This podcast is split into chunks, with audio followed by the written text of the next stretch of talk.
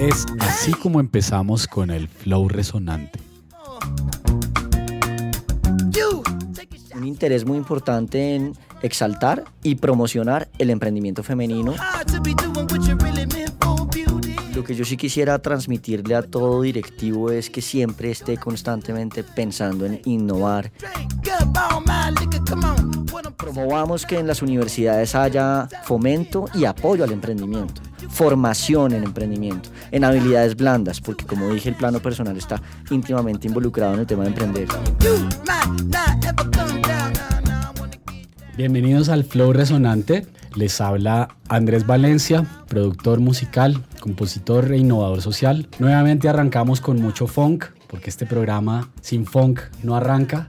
Y hoy tenemos en presente, Andrés Bejarano, que es abogado de la Universidad Javeriana, tiene un diplomado en finanzas y emprendimiento del CESA, ha sido miembro de la junta directiva de la Andy del futuro, es cofundador de varias empresas que él ya nos va a contar más adelante y actualmente es socio y cofundador de Bejarano y Calderón, su propia empresa de abogados, y es director de política pública y crecimiento empresarial en ASEC, de lo que vamos a avanzar bastante. Un placer tenerlo por acá en los estudios de Acorde. Andrés, muchísimas gracias y un saludo a los que estén atentamente oyendo el podcast. Bueno, Andrés, ¿qué es lo que más le apasiona en la vida? Wow, yo diría que incluso va muy alineado con unas de mis habilidades y es estar con la gente, compartir la vida social a mí realmente me, me gusta mucho. Y, conocer de los demás, conocer de los emprendimientos de los demás, de las embarradas, de los éxitos, conocer la vida. Eso es lo que a mí me apasiona más. Bueno, Andrés, y todo, todo este tema del emprendimiento, ¿cuánto lleva metido en esto? Yo diría que toda la vida porque de hecho una forma en la que me criaron mis padres fue que yo tenía que alcanzar las cosas que yo quisiera tener materialmente hablando por mis propios méritos. Y desde el colegio yo pues siempre fui el vendedor del curso, entonces vendí gomitas, helados, nos íbamos a las excursiones y yo me conseguía todo lo relacionado con la excursión y lo vendía. Una vez, por ejemplo, nos fuimos a los llanos siete días a caballo. Yo me fui a San Victorino, conseguí todos los chaps en cuero, las, los ponchos, los sombreros, las botas de cuero para vendérselas a mis amigos. Y pues nada, desde pequeño siempre he estado. Tuve empresa de lavado de carros en el edificio, una carpintería y vendía las vainas. o sea, re, realmente he estado muy relacionado con esto, y el emprendimiento desde pequeño. Entonces es un emprendedor en serie, más bien. Ah, yo diría que sí, obviamente en sus debidas proporciones en cada etapa, pero sí. ¿Qué, ¿Qué, tipo de oportunidades o qué escenarios le ha, le ha, brindado trabajar desde el Impact Hub, que fue donde nos conocimos?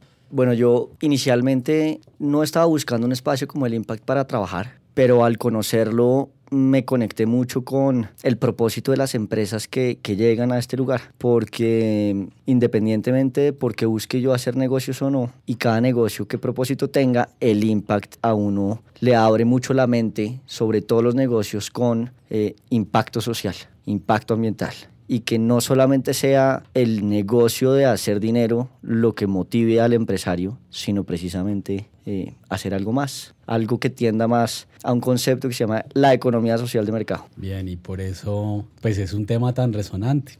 ¿Qué, como abogado, qué es lo que más le apasiona de su profesión? Hombre, pues yo inicialmente quise estudiar derecho desde muy chiquito, pensando en las herramientas y la perspectiva que el derecho le da a uno. Y la forma de aproximarse a cada una de esas eh, situaciones de la vida es lo que a mí me gusta del derecho. Sentir que hay por lo menos una perspectiva que me da más dominio sobre esas circunstancias.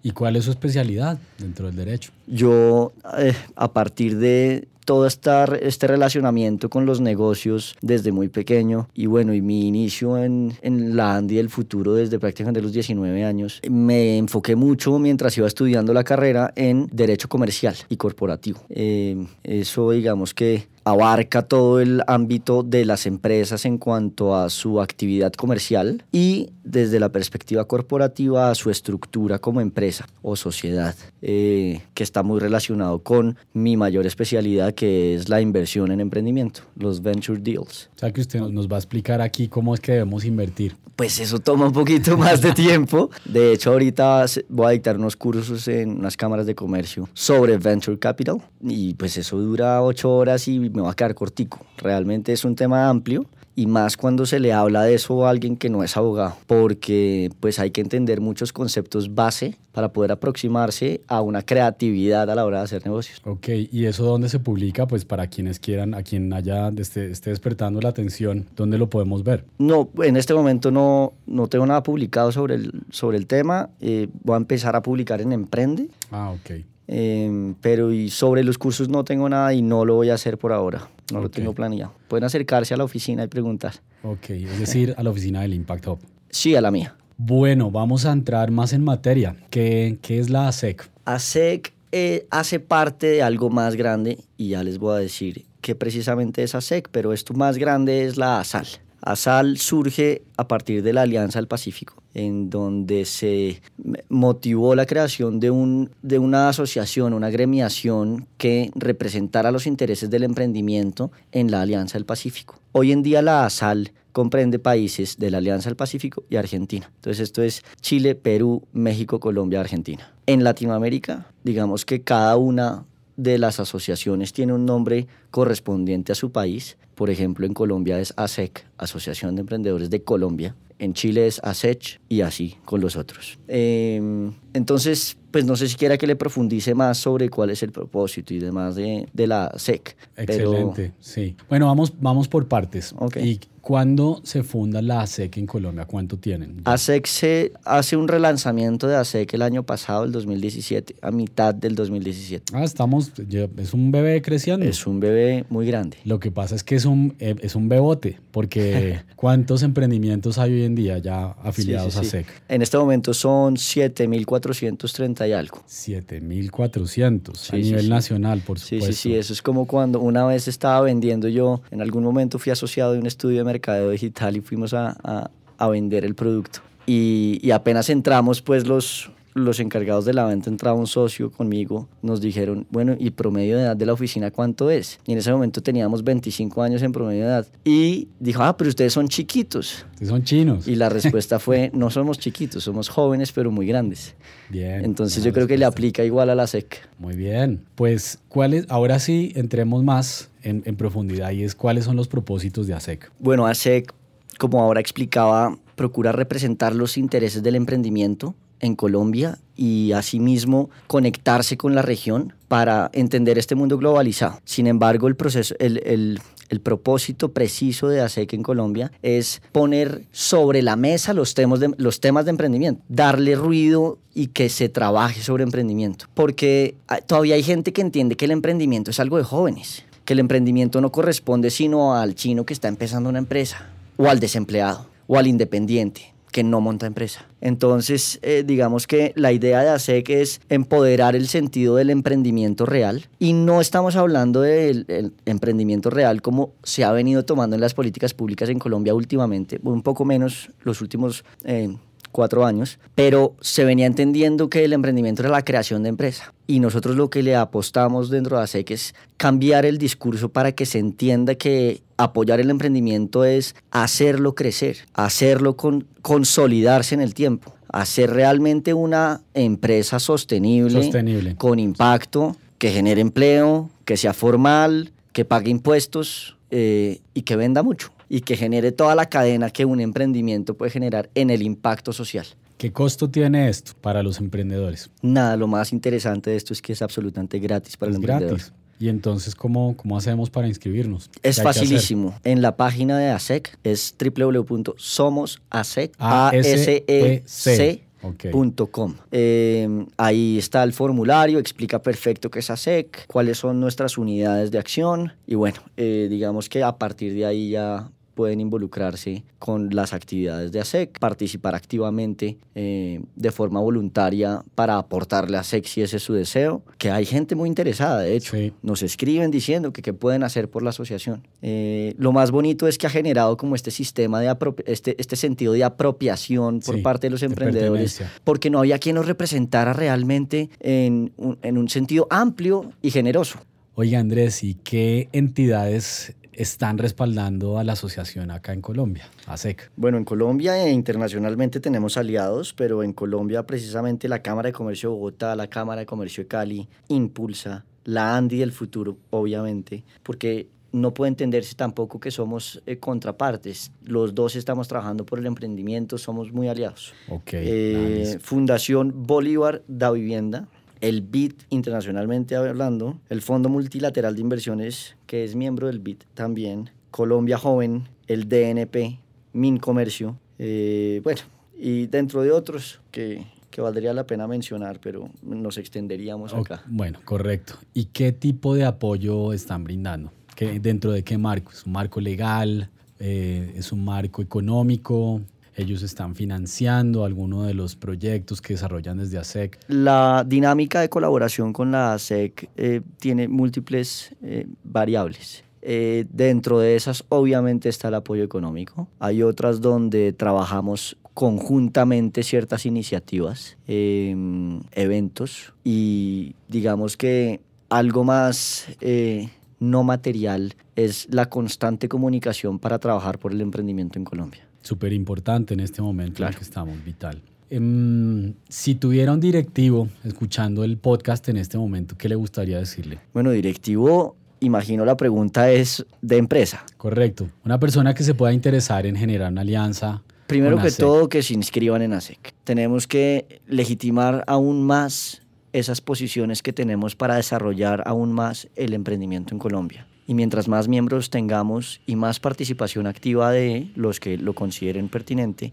pues vamos a avanzar más y vamos a darle más fuerza al tema emprendimiento en Colombia. Em, y bueno, si de pronto sienten que eh, no es interesante inscribirse o ya se inscribieron, lo que yo sí quisiera transmitirle a todo directivo es que siempre esté constantemente pensando en innovar y en intraemprender dentro de las compañías. Eso es fundamental para la competitividad de un país y de la empresa, por supuesto, para crear un tejido empresarial que se esté renovando, que esté llegando a otros extremos y que no se consolide en un, en un sentido que eh, de pronto impida que una industria se siga desarrollando o que haya más innovación en el país. Que, bueno, si alguno de los candidatos a la presidencia nos estuviera oyendo en este momento, ¿qué le gustaría transmitirle? Cuando salga el podcast ya se habría elegido nuevo presidente.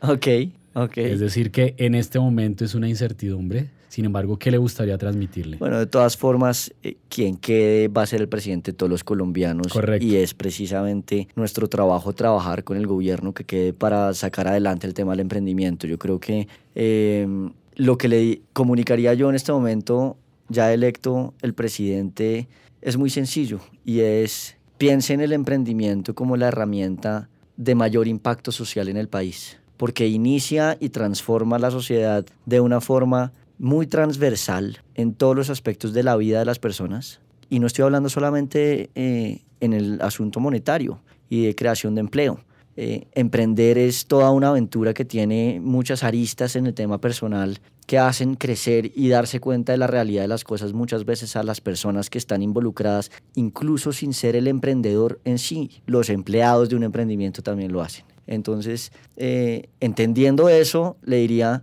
apuéstele, apuéstele a que los emprendimientos crezcan, porque es que acá hay otro dato muy interesante y es el 26% de, los, em, de las empresas en Colombia se registran en la Cámara de Comercio como sociedades. El resto como unipersonales o establecimientos de comercio. Esto manda un mensaje muy claro y es, o nos da un mensaje muy claro más bien, y es que no están creando empresas pensando en escalarlas, en crecer, en formalizarse en todos los sentidos, en tener una estructura estable que trascienda en el tiempo.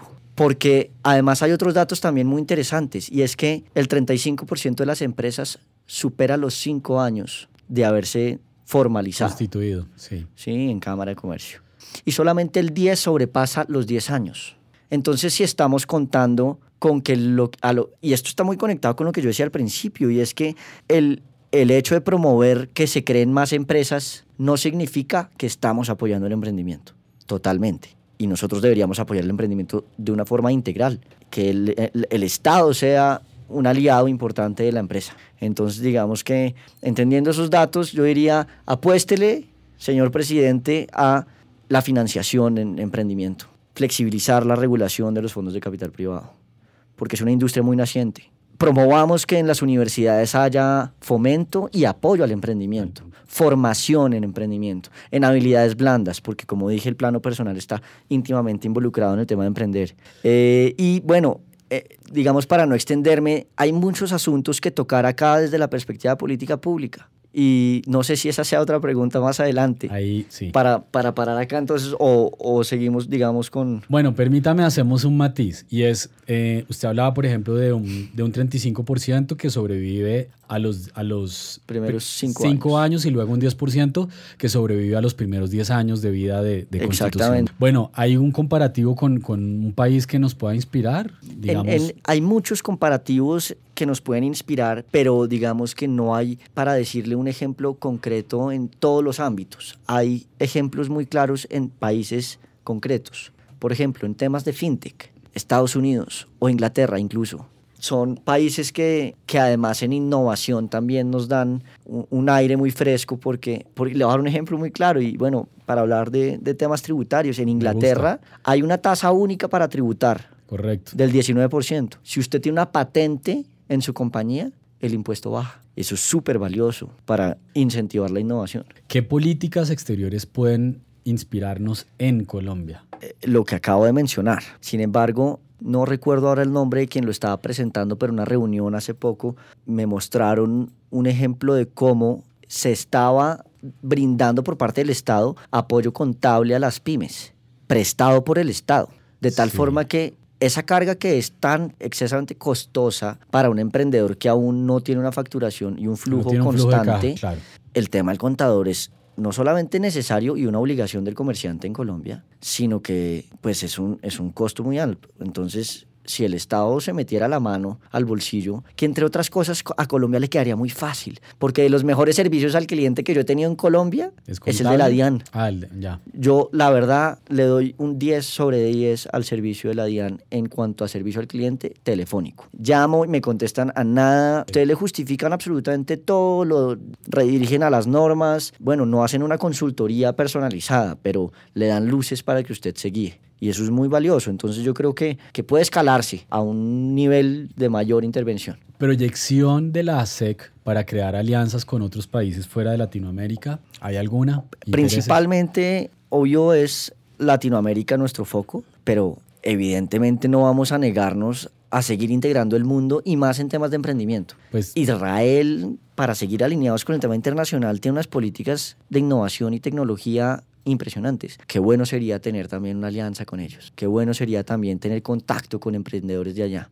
Interesantísimo, todo lo que nos podemos nutrir. O sea, ¿qué pasaría con Suecia, Finlandia, Noruega, Estados Unidos, Inglaterra? Todo lo que podemos aprender de esta gente. Todo. Bien interesante. Ahí va un, una, una propuesta para la SEC. Todas las propuestas. Abrirnos caminos y puentes en ese tipo de... Todas las propuestas. De hecho, los correos están completamente abiertos y normalmente este tipo de solicitudes o datos que nos puedan enviar, como informes, estudios, etcétera, artículos, a nosotros nos funcionan porque de hecho esa colaboración eh, entre la comunidad para alimentar más nuestra información, para aportarle al país en políticas públicas, es maravilloso. Bueno, Andrés, dado que usted ha liderado el proyecto de ley de apoyo al emprendimiento de la, de la ANDI, ¿qué nos puede contar al respecto? Bueno, es un proyecto realmente eh, valioso desde mi perspectiva. Empezamos desde el Comité de Política Pública en la ANDI del futuro eh, hablar de cómo podíamos también trabajar por el emprendimiento del país y no solamente directamente con el emprendedor. Y después de la reforma tributaria, la anterior, y que se derogan unos beneficios que veíamos muy beneficiosos para el emprendimiento, nos motivamos a liderar un proyecto de ley.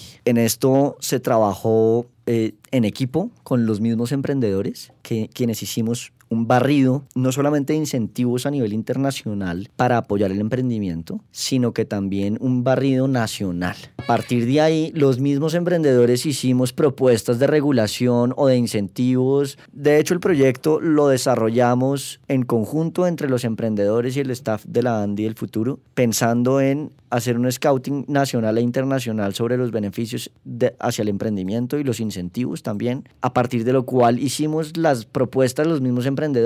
Después de hacer un chorrero de propuestas, ya tocó aterrizarlos a un tema jurídico y ahí digamos que tomé las riendas yo del liderazgo sobre, sobre estos asuntos, buscando Uno, que el instrumento que íbamos a proponer, que era es una ley ordinaria, eh, fuera el adecuado para las propuestas que estaban proponiendo los emprendedores. Segundo, que, fueran dentro, que estuvieran dentro de nuestro marco constitucional. Y bueno, entre otras, que estuvieran también alineados con lo que el Estado es hoy en día para el emprendedor, en su sentido positivo. Obviamente hay unos cambios que estamos proponiendo que aportarían muchísimo al emprendimiento en Colombia. No pudiéramos decir que este es un proyecto eh, que va a partir la historia en dos del emprendimiento en Colombia, porque hay un ecosistema que se ha ido desarrollando, del cual no podemos desconocer, hay algunas cosas valiosas. Y por otro lado, también tenemos que reconocer que eh, proponer un proyecto de ley desde el sector privado es, a diferencia de proponerlo desde el sector público una limitante, entendiendo que nosotros no tenemos tampoco manos sobre el presupuesto y muchas cosas que estábamos proponiendo requieren entender el presupuesto a ver si se puede o no se puede hacer. Y bueno, también qué está funcionando y qué no está funcionando a partir de los trámites internos de gobierno. Entonces, eh, bueno, eso ha sido un trabajo, además después de esta validación desde la perspectiva jurídica, de socialización con otras entidades y lo hemos socializado con más de 25 entidades de apoyo a emprendimiento a nivel nacional. Hemos tratado de ser muy incluyentes, respetar las diferentes posiciones y nos tocó obviamente hacer, nos tocó preponderar ciertos asuntos y tomar la decisión sobre por dónde irnos. Esto fue un trabajo, bueno, ha sido un trabajo porque todavía no lo hemos presentado de más de nueve meses. De acuerdo. Entonces, bueno, sí, hemos estado muy juiciosos alrededor del proyecto de ley. ¿En qué procesos o en qué proyectos de impacto social están, están trabajando o están vinculados? Desde ASEC o desde la oficina nuestra. Desde ASEC. Desde ASEC. Bueno, yo no pudiera identificar en este momento alguno de trabajo social particular entendiéndolo como empresa, pero sí puedo decirles que dentro de nuestro programa de políticas públicas tenemos un interés muy importante en exaltar y promocionar el emprendimiento femenino, que aunque no es social, sí es uno de nuestros principales objetivos porque vemos que hay una participación muy valiosa, porque esa que hay hay unos, bueno, casos de éxito impresionantes, de admirar completamente, y hay que demostrar a las mujeres que se puede. Empoderarlas. Empoderarlas. de éxito y claro que sí. Sí, y bueno, ese es uno de nuestros trabajos pero yo digamos que hablé de eso tocando el tema social. Era un ejemplo de hasta dónde puede llegar el impacto de la ASEC, pero un tema social en particular, como dije ahora, no tenemos. ¿Desde la empresa de ustedes, desde Bejarano y Calderón? Bueno, nosotros trabajamos con varios clientes que se enfocan precisamente en temas sociales o de impacto. De hecho, estuvimos trabajando ahorita ayudando a USAID con su programa de oro legal. Y, y bueno, yo digamos que participé en la estructuración de una idea que ellos ya tenían, pero básicamente trata de influenciar la reconstrucción de un tejido social en las zonas mineras afectadas por el conflicto, dándole una proyección empresarial a quienes están ahí y de pronto la minería. En algunos casos es viable y en otros no, porque están en la informalidad y no hay claridad sobre si es viable su negocio a largo tiempo o no. Entonces, digamos que entiendo eso es lo que está haciendo eh, Oro Legal al, al apoyar esto. Y hay muchos que están pensando en involucrar comunidades campesinas dentro de la producción Importantísimo. de las compañías y digamos que eso siempre va relacionado con un trabajo social por parte de la empresa que incluso va hasta empoderarlos para que ellos inicien sus propios emprendimientos. ¿Qué consejo le daría a los emprendedores que, que están en este momento yendo el podcast? Bueno, digamos que la preocupación de todo emprendedor siempre es el flujo de caja. Y yo quisiera mezclar el, el consejo que les voy a dar desde la perspectiva gerencial y desde la perspectiva de ventas, porque son esenciales. Aunque se quejen de los impuestos, no hay si no venden pero si venden hay con qué pagar. Lo que pasa es que queda menos. Entonces, el primer consejo es vendan vendan, vendan. Y el que diga que no es comercial, que se consiga un socio comercial. Porque no hay una alianza comercial, una, una, alianza que le permita... Sí, que los enganche. O, bueno, si es un e-commerce o algo relacionado en línea, que busquen una inversión importante en mercado digital, porque realmente si no venden, no van a llegar a ningún lado. Incluso hay emprendedores que se salen de sus trabajos sin tener con qué sobrevivir y si no venden rápido, hay negocios que sencillamente no facturan rápido. El retorno no es rápido. Entonces, que planeen, Entonces, que, sí, que, planeen muy bien cómo van a salir de su zona de confort de ser empleado, ¿no? porque es fuerte, es fuerte el emprendimiento. Y dos, que planeen muy bien cómo van a ejecutar los recursos que tienen o cómo van a conseguir los recursos que necesitan. El, la solución pronta es ventas ventas de lo primero y ahí van a empezar a pivotear muchos, pero ventas en un entorno estructurado de la compañía. El orden es esencial. La mayoría de problemas que tienen los clientes míos es por falta de orden, por falta de seriedad. No, y orden. Tener muy claro dónde empieza, dónde termina, cuáles son mis límites y qué está relacionado con qué. Y el archivo. El archivo es súper importante. Los históricos, incluso para la inversión. Los históricos de los números que hayan tenido en todo, incluso así no les hayan comprado. Los números, todo lo que esté relacionado que se pueda medir es muy importante. Claro, de, porque cara, de, cara a un posible... hemos tenido tantas impresiones, tenemos tantos seguidores, tenemos tanta atracción, Ah, pero también acuerdo. es muy importante saber, sa- saber identificar dónde no están haciendo la venta, de a cuántos a los que les llegan les están vendiendo y a cuántos no, el costo de venta, todo. Mejor dicho, que traten de medir absolutamente todo. Ese es uno de los grandes Bien. consejos porque a partir de ahí no solamente pueden planificar, sino sacar eficiencias dentro del negocio. La trazabilidad y la medición de todos los, de todos los métodos, de todos los mecanismos que se están implementando para, para generar visibilidad del, del emprendimiento. Es que eso afecta hasta lo, lo jurídico. ¿De qué manera? no solamente desde la búsqueda de una eficiencia en los instrumentos jurídicos con que contratar, sino también en temas tributarios, en temas eh, de responsabilidad con el consumidor, en temas de responsabilidad para con cualquier tercero, las métricas que usted tenga de la compañía pueden salvarlo a usted de un rollo en cualquier momento. La información y la organización es clave. Cambiando de tema, Andrés, ¿cómo se conecta con la creatividad? ¿Qué le permite a usted fluir con la creatividad? Qué pregunta más compleja porque, pues bueno, igual mucha gente dice que el abogado no, no es creativo, pero yo creo que al revés, el buen abogado es muy creativo, es muy creativo. Y, Expláyese, por favor, que eso me interesa mucho. y yo salgo, yo, yo salgo mucho a caminar, de hecho yo camino. Y, y a partir de caminar, yo empiezo no solo a acordarme a quiénes tengo que llamar y qué tengo que hacer, sino que se me ocurren muchas otras cosas. Entonces, caminar, hacer ejercicio es lo que puede exaltar la creatividad. De hecho, puede ser Sócrates el que, el que, es- del que se habla que siempre salía a caminar, se pegaba sus paseos. En eh, efecto, en efecto, Sócrates salía a pensar mientras que caminaba y tenía conversaciones con sus interlocutores dando vueltas. ¿Con qué música fluye? Esa es otra compleja. Eh, A ver, hay momentos en los que uno quiere eh, reventar el mundo de la felicidad y obvio no, hay géneros que no le pegan a esto, pero eh, digamos una constante en momentos de trabajo o la electrónica o el house, blues, jazz, como ese tipo de géneros. Y, y bueno, hay momentos incluso que yo me echo hasta mi salsita trabajando. Bien, bacaneado. Sí, el sí, abogado bacaneado. Óigame, Andrés, ¿qué, ¿qué es lo que más le gusta de los colombianos? la familiaridad, pero yo pudiera identificar ahí algo, y es que últimamente hemos venido teniendo una transición hacia la no humanidad de los colombianos. ¿En qué sentido? Y es que se está perdiendo eso- esa familiaridad porque estamos volviéndonos como ajenos a los otros. Eh, Apatía. indistintos. Incluso ahora en las elecciones nos hemos podido dar cuenta que la gente le importa cero tratar de entender por qué el otro valora más lo uno que lo otro.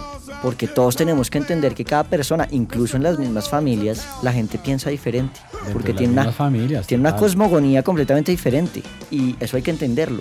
No hay que criticarlo. Porque yo que saco criticando, por ejemplo, a una persona que creció en un ambiente de la guerrilla. De pronto fue el único que conocieron. Y habrá algunos que, a quienes sí habrá que reprocharles que se aprovechan de esa ignorancia que produce estar confinados pues a la selva y al conflicto, ¿no? Donde solamente ven un, un lenguaje. Y eso hay que entenderlo.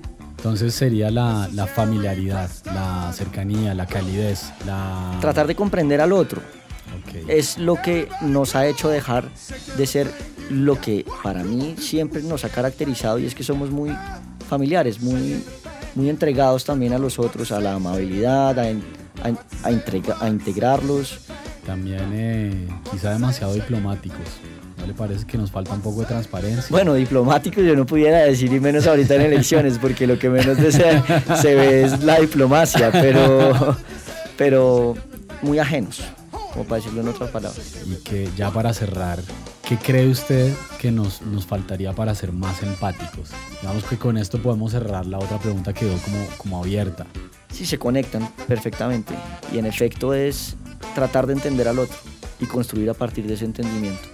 Eso no excusa ciertas situaciones, ¿sí? Porque hay que tener un orden y unas, y unas bases claras.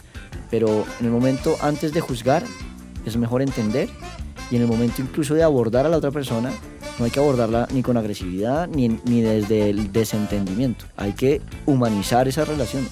Ahí nos toca trabajar duro. Todo el tema de habilidades blandas, porque eso en una ciudad como Bogotá, la, agresividad está a flor de piel. Eso lo sabemos. O sea, es que es increíble. Uno ve un carro al frente que para porque algo, algo lo hizo parar, como que los carros no van por la calle y quieren parar en la mitad de, de la vía y apenas paran le empiezan a pitar. Oiga, puede estar bajando a alguien tiene derecho también a, parar para poder dejar a alguien o porque algo se atravesó, pero apenas frenan, le meten de una vez su pitazo. Entonces creo que ahí hay un, programa interesante a diseñar con ASEC, que ya hablaremos más adelante. Cultura. Pues Andrés, ha sido un placer, se nos fue el tiempo volando. No, es que hay mucho de qué hablar, de Hay mucho de qué hablar, son temas muy resonantes, gracias por todo lo compartido. Gracias por todo lo que nos están aportando a los emprendedores desde, desde la ASEC, también desde, pues desde su punto de vista como abogado. Y claro que sí, seguiremos resonando, seguiremos fluyendo.